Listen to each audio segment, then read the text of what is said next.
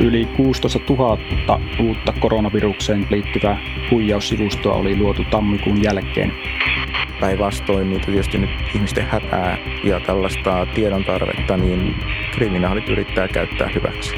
Kuka tahansa ihminen voi saada tällaisen puhelun, vaikka ajattelisi, että no eihän nyt just mulle osaa soittaa, mutta niitä on nyt niin paljon ollut, että se on ihan, ihan konkreettinen riski.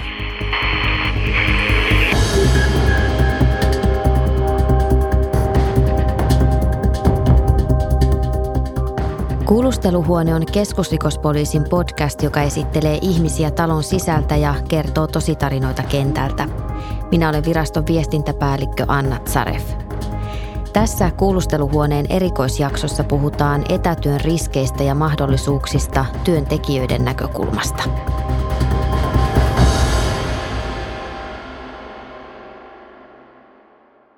Yhteiskunnassa on nyt poikkeustilanne ja sen takia tartumme kuulusteluhuoneessa varsin ajankohtaiseen asiaan eli etätöihin ja niiden aiheuttamiin haasteisiin sekä työntekijöille että organisaatioille. Tätä varten on hälyttänyt paikalle jo ensimmäisestä jaksosta tutun kaksikon eli rikoskomissario Marko Leposen ja rikosylikonstaapeli Otso Mannisen poliisin kyberrikostorjuntakeskuksesta. Tervetuloa taas Marko ja Otso. Kiitos, kiitos. Kiitos ja terve vaan. No te olette ollut itsekin etätöissä viime viikon. Miten työnteko kotona sujui? Mä olen aikaisemminkin tehnyt etätöitä, että siinä mielessä se sopeutuminen ei ollut niin dramaattista, mutta tota, onhan siinä välillä haasteita. Joo, mä huomasin, että kahvin laadussa oli, oli aika huikea parannus ja sitten pystyi tota lintujen kevät muuttoa tarkkailemaan. Se oli aika kiva. No kai teitä nyt joku ärsytti. No pikkus oli välillä jotain haasteita, kun jotain palaveria siinä laitettiin semmoisella yhdistelmänä, että oli vähän videokuvaa ja joku oli puhelimen kautta ja joku oli jotain muuta kautta, niin sai siinä vähän silleen semmoista ylimääräistä jumppaa. Mutta ehkä se oli enemmän sitä, että me opetellaan nyt tekemään myös töitä toisella tavalla, että, että ei, se, ei se välttämättä ole pelkästään negatiivista, että asia ei, ei toimi, että No tämän etäjakson henkeen sopivasti keskusteluun on liittynyt myös liikenne- ja viestintäviraston Trafikomin tietoturva-asiantuntija Teemu Väisänen. Ja täytyy sanoa, että tässä, että me saatiin nämä etäyhteydet toimimaan, niin oli vähän jumppaamista. Mutta kuuluuko Teemu ja mikä meininki kotikonttorilla on tänään? Kyllä kuulee. Kiitos vaan kutsusta. Tämmöinen varsin rauhallinen meno. Kissat tuossa äsken käppäli työpöydällä vähän sotkemassa asioita. Nyt sitten päättivät mennä nukkumaan tuohon sohvalla, että kotiväki siinä mukana työn teossa. No juuri näin ja monilla itse asiassa on aika läkähdyttävä tilanne työnteon kannalta tällä hetkellä. Eli lapset huutaa, yhdellä on nälkä, toisen läksyissä pitää auttaa, kolmas kiipee muuten vaan seinille ja sitten samaan aikaan tappelet tietokoneen kanssa, jotta pääset videokokoukseen. Yhteydet lakaa ruuhkan takia, pomo on lähettänyt ihan valtavan pitkän tydyylistan suoritettavista asioista – Pikaviestipalvelu työntää uusia viestejä ja puhelin soi, kun työkaverit ei toisaalta saa viestejä siinä samassa pikaviestipalvelussa läpi. Ja sitten samaan aikaan painaa huoli vielä koko maailman tilasta. Niin mä arvaisin, että nyt saattaa olla semmoinen tilanne, ettei ne tietoturva-asiat välttämättä niin sanotusti napostele, niin tuota, mikä on nyt teidän kannustuspuhe siihen, että miksi niistä on kuitenkin hyvä tai itse asiassa pakko kiinnostua? Otso? No joo, aika kauniin kuvan sait siinä maalattua tästä arjesta tällä hetkellä. Tuossa on muutamia juttuja. Ehkä katsi miettiä, että kenelle sitä työtä nyt sitten loppujen lopuksi tehdään. Että eihän sitä nyt varmaan ihan pelkästään itselle tehdä. Että kyllähän se varmaan meillä kaikilla työntekijän vastuu vähän huolehtia siitä, että, että se työnantajan etu säilyy, vaikka nyt tehdäänkin vähän poikkeusoloissa hommia. Ja mulla on tämmöinen salainen pahe, että mä keksin tämmöisiä fyysisen maailman analogioita näille kyberhommille, niin tästä nyt ontuvasti matkaa vaikka tämmöinen, että jos sulla on joku työasia, mikä sun pitää hoitaa ja sä vaikka lainaat siihen sitä työnantajan autoa, niin et sä sitäkään niin kolhi seinille ja jätä avaimet virtalukossa jonnekin ojan pohjalle, vaan että kyllähän niin kuin ihan, ihan samalla tavalla kuin muutenkin teet työsi, niin ne pitää tehdä huolella ja kunnolla myös siellä kotioloissa ja kyllähän tietoturva on siinä niin kuin työnantajan ja sen yrityksen tai organisaation näkökulmasta niin erittäinkin tärkeä asia. Mutta semmoinen kysymys vielä, että, että kun puhutaan siitä tietoturvasta ja sen merkityksestä, niin koskeeko se nyt ihan kaikkea etätyötä siellä kotona? Esimerkiksi mulla on yksi tuttu, joka opettaa lapsille pianonsoittoa etänä, etänä. Ja voitte nyt ehkä kuvitella, että pelkästään tämä niin kuin uusi opetusmuoto on semmoinen, mikä haastaa. Ja hän ei nyt ehkä ole ihan saanut siitä kiinni, että pitääkö hänen niin kuin näin nätisti muotoiltuna, että miksi ihmeessä hänen pitää jumpata näitä tietoturvajuttuja nyt, kun tämä tilanne on muutenkin aika hankala. Niin pitääkö joka etähommassa olla tarkkana? No kaikelle tiedonsiirrollehan on oma turvallisuustaso ja se riippuu taas siitä, että minkälaista tietoa siirretään, että kun siirretään sitten yrityksen ja sen etätyöntekijän välissä niin arkaluontoista tietoa, niin totta kai se pitää suojata sitten paremmin, paremmin kuin sellainen ei-arkaluontoinen tieto, mutta että se, että jos pidetään ne laitteet kummassakin päässä jo päivitettynä – eikä päästetä ketään siihen, tällä tavoin ketään siihen väliin, niin kukaan ei pääse kurkkimaan sun kotiin esimerkiksi. Niin sekin on jo sitä tietoturvasta huolehtimista. Se on, se on pieniä asioita. Joo, kyllähän se varmaan se pianosoito-opettajakin kiinnostaa ja tietyllä tapaa hänen asiakassuhteensakin kannalta ihan merkittävä on se, että hän voi luottaa siihen, että kun hänellä on nyt, hänelle on annettu ikään kuin luottamuksellinen pääsy nähdä sinne toisen ihmisen kotiin, niin siinä ei ketään ulkopuolisia silloin ole mukana katsomassa. No Teemu, sun organisaatio eli Traficomin kyberturvallisuuskeskus julkaisi ihan hiljattain vinkkilistan etätöitä tekeville ja ensimmäinen ohje siellä kuuluu, että noudata annettuja etätyön ohjeita, niin miksi tästä pitää nyt muistuttaa ihan erikseen? Joo, tosiaan tota, monet organisaatiot antaa tämmöisiä etätyöohjeita ja, ja näistä on nyt raportoitu uutisissa mone, mone, monella puolella maapalloa. Esimerkiksi pilvipalvelut ei ole välttämättä toiminut tämmöisen ennennäkemättömän käyttäjämäärä alla tai turvallisissa yhteyksissä ollut hitauksia, tai se ei ole välttämättä edes onnistunut se yhteyden ottaminen aina. Ja sitten tosiaan loppukäyttäjä sitten voi yrittää keksiä jotakin uusia tekniikoita, millä, millä he pääsevät sitten käsiksi esimerkiksi tiedostoihin tai tietoihin, joihin normaalisti niin otetaan tämmöiset turvalliset työnantajan neuvomat yhteydet tämmöisessä tilanteessa kannattaa sitten ottaa yhteyttä vaan siihen omaan työnantajan ja ehkä IT-tukeen siellä ja ihan kertoa näistä ongelmista. Joo, mulla tuli myös heti virkamiehenä mieleen tuosta ohjeiden noudattamisesta toi, että kun me tehdään niin kuin virkavastuulla myös näitä hommia, niin sittenhän siinä se oma takamus tulee myöskin suojattua, että kun noudatetaan niitä työnantajan ohjeita, niin silloin tiedetään, että tehdään niin kuin asiat sillä asian kuuluvalla ta- tavalla myöskin niin kuin ihan sääntöjä ja lainsäädännönkin näkökulmasta. Ja sitten siinä on myös se, että – että kun noudatetaan niitä ohjeita, niin todennäköisesti se työmäärä siellä firman IT-tuessa on sitten taas pienempi, että täytyy myös muistaa niitä IT-hemmoja, jotka siellä työskentelee. Ne on myös kovan... Ja mimmejä. Hemmot oli semmoinen henkilöitä. Niin kun ne työskentelee siellä tällä hetkellä valtavan paineen alla, niillä tulee paljon kysymyksiä siitä, että miksi tämä ei toimi, miksi tämä ei toimi. Ja, ja jos käy niin, että sieltäkin porukkaa sairastuu sitten, niin niitä hemmoja ja mimmejä on siellä paljon vähemmän vastaamassa niihin kysymyksiin sitten, niin kun omalta osaltaan tekee oikein, niin vähentää myös niiden työtä siellä, jotka tällä hetkellä pääpunaisena painaa siellä muiden työn tekemisen edellytysten eteen. Eli voisi tiivistetysti ehkä sanoa, että nyt niin kuin vaikka ollaan poikkeustilanteessa, niin silti niitä poikkeuksellisia ratkaisuja ei pitäisi omin päin ruveta tekemään. No just näin, että tässä ei ehkä nyt ole kohtaa oikea kohta ruveta improvisoimaan kauheasti. Mulla tuli tuosta Marko jutusta mieleen, koska mulla on synkkä helppari tausta myöskin edellisestä elämästä, että toi on ihan totta, että kun myöskin ensinnäkin lukee ne ohjeet, niin sieltä saattaa ihan löytyä ne ratkaisut, että, että mikä, mikä siinä yhteydessä mättää tai miksei nyt pääse kiinni johonkin tiettyyn resurssiin, että kannattaa ensin myöskin niin kuin oikeasti käydä läpi ne ohjeet, mitkä on annettu ja koittaa ihan itse sillä lailla korjata sen tilanteen ennen kuin kuormittaa sitä helpparia.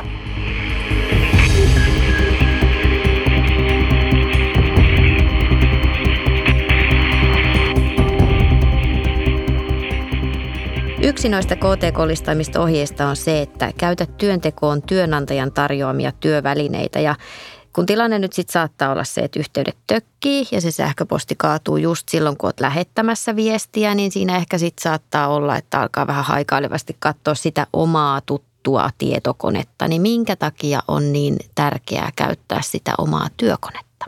No se on tietysti työnantaja valmiiksi tai pitäisi olla valmiiksi tehnyt sellainen, että silloin on turvallista niitä työasioita käsitellä. Ja sitten taas se oman kotikoneen tietoturvasta huolehtiminen on jäänyt sille laitteen omistajalle itselleen sitten. Ja siinä voi mennä sitten ehkä tietoturvataso tai osaaminen sekaisin ja siinä on riskinä, että joko A, firman asioita karkaa tai pian B, omia asioita karkaa sitten väärille henkilöille. No etätyössäkin sit pidetään kahvitaukoja tai ainakin niitä olisi aika hyvä pitää välillä. Ja kun se työkone on asemoitu siihen omalle työpöydälle ja se on siinä käyttövalmiina, ehkä laitettu vähän isompi näyttökin siihen kiinni ja muuta, niin sitä sitten ehkä myös tauolla tykkäisi käyttää. Niin mitä riskejä siihen liittyy, että jos sitten kahvitauon aikana käyt sekkailemassa esimerkiksi ajankohtaista koronatilannetta netistä, eli tekee niitä siviilimaailman asioita sitten sillä työkoneella? Joo, tosiaan tota, yhtenä esimerkkinä voisi antaa tämmöisen Checkpointin viime viikolla julkaiseman raportin, jonka perusteella ö, yli 16 000 uutta koronavirukseen tai COVID-19 liittyvää huijaussivustoa oli luotu tammikuun jälkeen. Yksi esimerkki tämmöisestä haitallisesta sivustosta on tämmöinen interaktiivinen kartta tai kartat, jotka on tehty näyttämään hyvin pitkälle samalta kuin tämmöiset oikeat virusta tai viruksen seuraamiseen käytetyt kartat. Sitten jos näille vieraille näille interaktiivisilla sivustoilla tai kartoissa, niin siinä on mahdollista sitten menettää esimerkiksi käyttäjänimen tai salasanan tai luottokorttitietoa tai muita selaimissa olevia tietoja, joita on tallennettu siihen. Niin ja sen takia ollaan nyt kotona, ettei, ettei pöpöt leviä, niin ei tuoda niitä myöskään sit verkosta kotiin. Eli se, että jos epäilee sitä sivustoa, minne on mennyt, niin, niin, niin mieluummin jättää klikkaamatta sitten. Niin, sä oot varoitit tuoreessa blogikirjoituksessa siitä, että ajat on tosiaan nyt aika otolliset rikollisille, niin mitä kaikkea nyt on kansallisella ja ehkä nyt vielä tässä vaiheessa niin kuin kansainvälisellä tasolla havaittu? Kyllä tässä niin kuin ihan selkeä semmoinen piikki tai ainakin nähdään niin kuin tämä koronaviruksen hyödyntäminen tässä petostoiminnassa ja niin kuin haittaohjelmien levityksessä ja, ja muussa tämmöisessä tietoverkkorikoksissa, että tuossa mitä nyt äsken Teemu antoi noita lukuja, mäkin kattelin, Europoli oli kanssa kirjailu, että oliko 25 000 uutta domainia nimenomaan just näihin covidiin liittyen, niin arvio oli, että noin puolet niistä liittyisi niin kuin mahdollisesti petos, petostoimintaa. Tarkoitus on houkutella kävijöitä, eikä missään niin kuin hyvässä tarkoituksessa, vaan että sieltä sitten jaetaan vastapalloa jotakin, jotakin muuta virusta kuin koronavirusta. Et sitten mitä me nyt on nähty maailmalla ja, ja myös kotimaassa, on tietenkin kalasteluteemaa – sitten haittaa meidän jakelu. Aika iso oli Italian kohdennettu oli silloin tämä WHO, eli maailman terveysjärjestön nimissä ikään kuin tehtyä tämmöistä kyselyä ja muuta, minkä kyljessä sitten jaettiin kaikenlaista pahuutta. Sitten on erilaista hyvän tekeväisyyteen liittyvää, kun ihmiset nyt tietenkin haluaa auttaa, niin sitten sitäkin käytetään hyväksi, että, että perustetaan rahankeräyksiä, joissa se raha ei todellakaan sitten kuitenkaan mene kenellekään apua tarvitsevalle. Että nämä nyt on varmaan semmoisia noi on ollut aika paljon kanssa julkisuudessa just nämä tämmöiset levinneisyyskartat, mitkä Teemu tuossa mainitsi, että paljon kaikenlaista ja arvio on, että tahti kiihtyy ja lisää uutta keksivät sitten rikolliset koko ajan sitä mukaan, kun tilanne muuttuu ja kehittyy. Mikä nyt ylipäätään on se juttu, että minkä takia ihmiset on nyt ehkä normaalia alttiimpia tällaisille huijauksille? No meillä menee keskittyminen tällä hetkellä aika pitkälle siihen, että me uutisvirrassa seurataan, että korona sitä ja korona tätä. Ja toki se on, se on vakava juttu ja totta kai sitä, sitä tietoa tuotetaan, kun se ihmisten tiedon tarve on valtava, mutta että sitten siinä saattaa olla, että keskitytään vaan siihen yhteen, yhteen huolenaiheeseen ja unohdetaan sitten se kaikki, mitä siinä entisessä normaalissa elämässä oli ja, ja se altistaa meidät kyllä nyt sitten sit sellaiselle ehkä varomattomuudelle, koska eihän nämä aikaisemmatkaan uhkat, mitä niin sanotusti normaalioloissa on ei ole poistunut mihinkään. Päinvastoin niitä tietysti nyt ihmisten hätää ja tällaista tiedon tarvetta, niin kriminaalit yrittää käyttää hyväksi. Joo, tämähän tavallaan antaa rikollisille aika hyviä mahdollisuuksia, koska tämä luo tämmöisiä, mitä voisi kutsua niin ennustettaviksi tilaisuuksiksi. Eli sä pystyt lisäämään niiden omien, oman toiminnan uskottavuutta. Että jos ajatellaan vaikka, että ihmisillä on nyt sitten ongelmia niiden tietokoneidensa kanssa ja sitten sattumalta tulee just teknisestä tuesta tämä puhelu, joita on nyt niin kuin todella paljon ollut liikkeellä. Eli niitä oikeasti kuka tahansa ihminen voi saada tällaisen puhelun, vaikka ajattelisi, että no eihän nyt just mulle osaa soittaa, mutta niitä on nyt niin paljon ollut, että, että se on ihan, ihan konkreettinen riski, että sieltä tulee sitten tämmöistä olemattomasta niin kuin tukipalvelusta soitto, että taitaa olla ongelmia koneella, että me voidaan kyllä auttaa ja siitä se sitten niin kuin tavallaan lähtee, että siitä lähdetään että siitä tota sitten petosta viemään eteenpäin. Samoin kalasteluviesteihin, että hei, oletko juuri tilannut ruokaa kotiin? No ei ole välttämättä kauhean vaikea ennustaa, että aika moni ihminen on näin tehnyt. Että sä pystyt niin löytämään niitä sellaisia teemoja, mihin ihmiset sitten tarttuu, että no tänhän täytyy olla aito, koska näinhän mä just olen tehnyt. Vaikka oikeasti jos me pysähdytään miettimään, niin meillä on aika iso osa väestöä nyt tekee tietyllä samoja juttuja. Joo, ja sä nyt Otso mainitsit nimenomaan noin noi, tota, noi niin teknisen tuen, niin sanotun teknisen tuen huijauspuhelut, niin kerrataan nyt ihan lyhyesti, mistä on kyse ja miten ne voi tunnistaa. Eli eikö ole näin, että nämä puhelut tulee ihan suomalaisista numeroista, eli ne on tavallaan spoofattu, eli kierrätetty suomalaisten numeroiden kautta. Niissä puhutaan lähtökohtaisesti englantia ja aika usein ne tulee Microsoftin niin kuin teknisestä tuesta niin sanotusti. Eli tämmöisiä puheluja, jos tulee, niin edelleen ohje on se, että laita luuri kiinni. Joo, mikäli sulla ei ole itselläsi ollut asiaa helppariin ja se pyytämättä tulee sulle, niin, niin, niin lähtökohtaisesti sen luurin voi sulkea. Joo, se puheluhan voi tulla ihan mistä tahansa numerosta, että se voi olla myös ihan tämmöinen 0295 alkuinen viranomaisnumero tai se voi olla ihan jopa sen oman organisaation puhelinnumero. Teemu varmaan täydentelee. Joo, ja tähän tarkennuksena pitää antaa, tota, että ne ei niin oikeasti kierrä ne puhelut sieltä suomalaisten, käyt- tai suomalaisten kansalaisten puhelimien kautta, tai ne eivät oikeasti niin käytä niitä numeroita, vaan se on vaan tosiaan spoofattu se numero näyttämään siltä suomalaisilta numerolta. Eli väärennettyjä numeroita.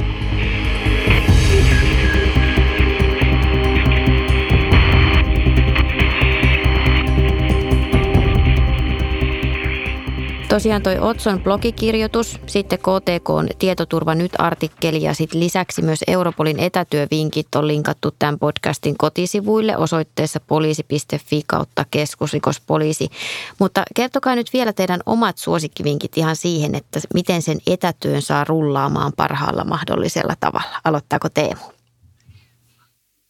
No varmaan tota, yksi vinkki on suhtautua siihen vähän samalla tavalla tai mahdollisimman, samalla tavalla kuin ihan normaalinkin työpäivään. Eli tekee semmoiset normaalit aamurutiinit siinä aamulla ja aloittaa sen työnteon sitten. Toki itsekin myönnän, että tässä tulee lipsuttua tässä nyt suunnilleen viikon kokemuksella, että aika usein se kahvikuppi ja aamupala tulee siihen työläppärin viereen ja siinä sitten samalla työtä aloitellessa niin syö sen aamupalan. Eli ei tämä nyt varmaan mikä sääntö voi olla suuntaan tai toiseen, että mikä sopii kullekin parhaiten. Jotkut tykkää pukea niin normaalit työvaatteet päälle, jotkut voi tehdä töitä varmaan ihan pelkkä pyyhe päällä, että tähänkään ei tietenkään voi sanoa, että kumpi on oikeita. Joo, ehkä mun vinkki on se, että rakkaat ihmiset, ottakaa tämä nyt ehdottomasti mahdollisuutena. Tämä on mahdollisuus oppia – tekemään töitä myös uudella lailla siinä omassa työssä. Mä olin ihan varma, että Marko vinkki, että laittakaa housut jalkaa, mutta tota, no tässä oli hyviä pointteja. Mä lähtisin kanssa siitä, että otetaan ihan iisisti, että mehän ollaan aika etuoikeutettuja. Meillä on duuni, palkka juoksee, se on jo aika hyvä tässä tilanteessa. Ja niin kuin lämpimiä ajatuksia kaikille kollegoille, jotka niin kuin joutuu painaa tuolla kuitenkin esim.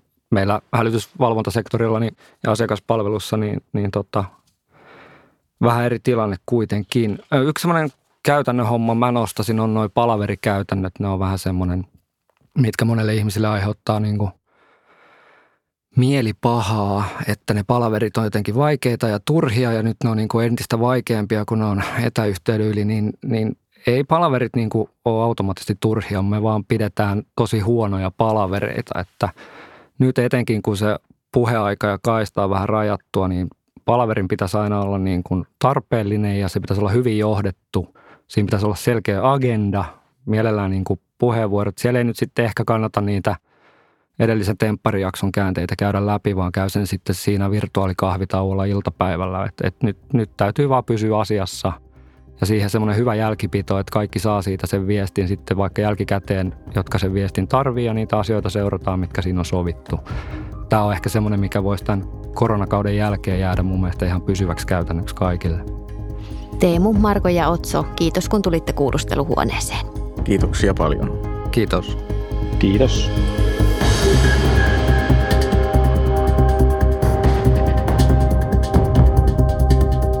Tämä on keskusrikospoliisin kuulusteluhuone.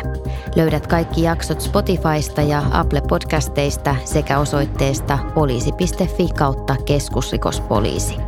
Podcastin on tuottanut Jaksomedia.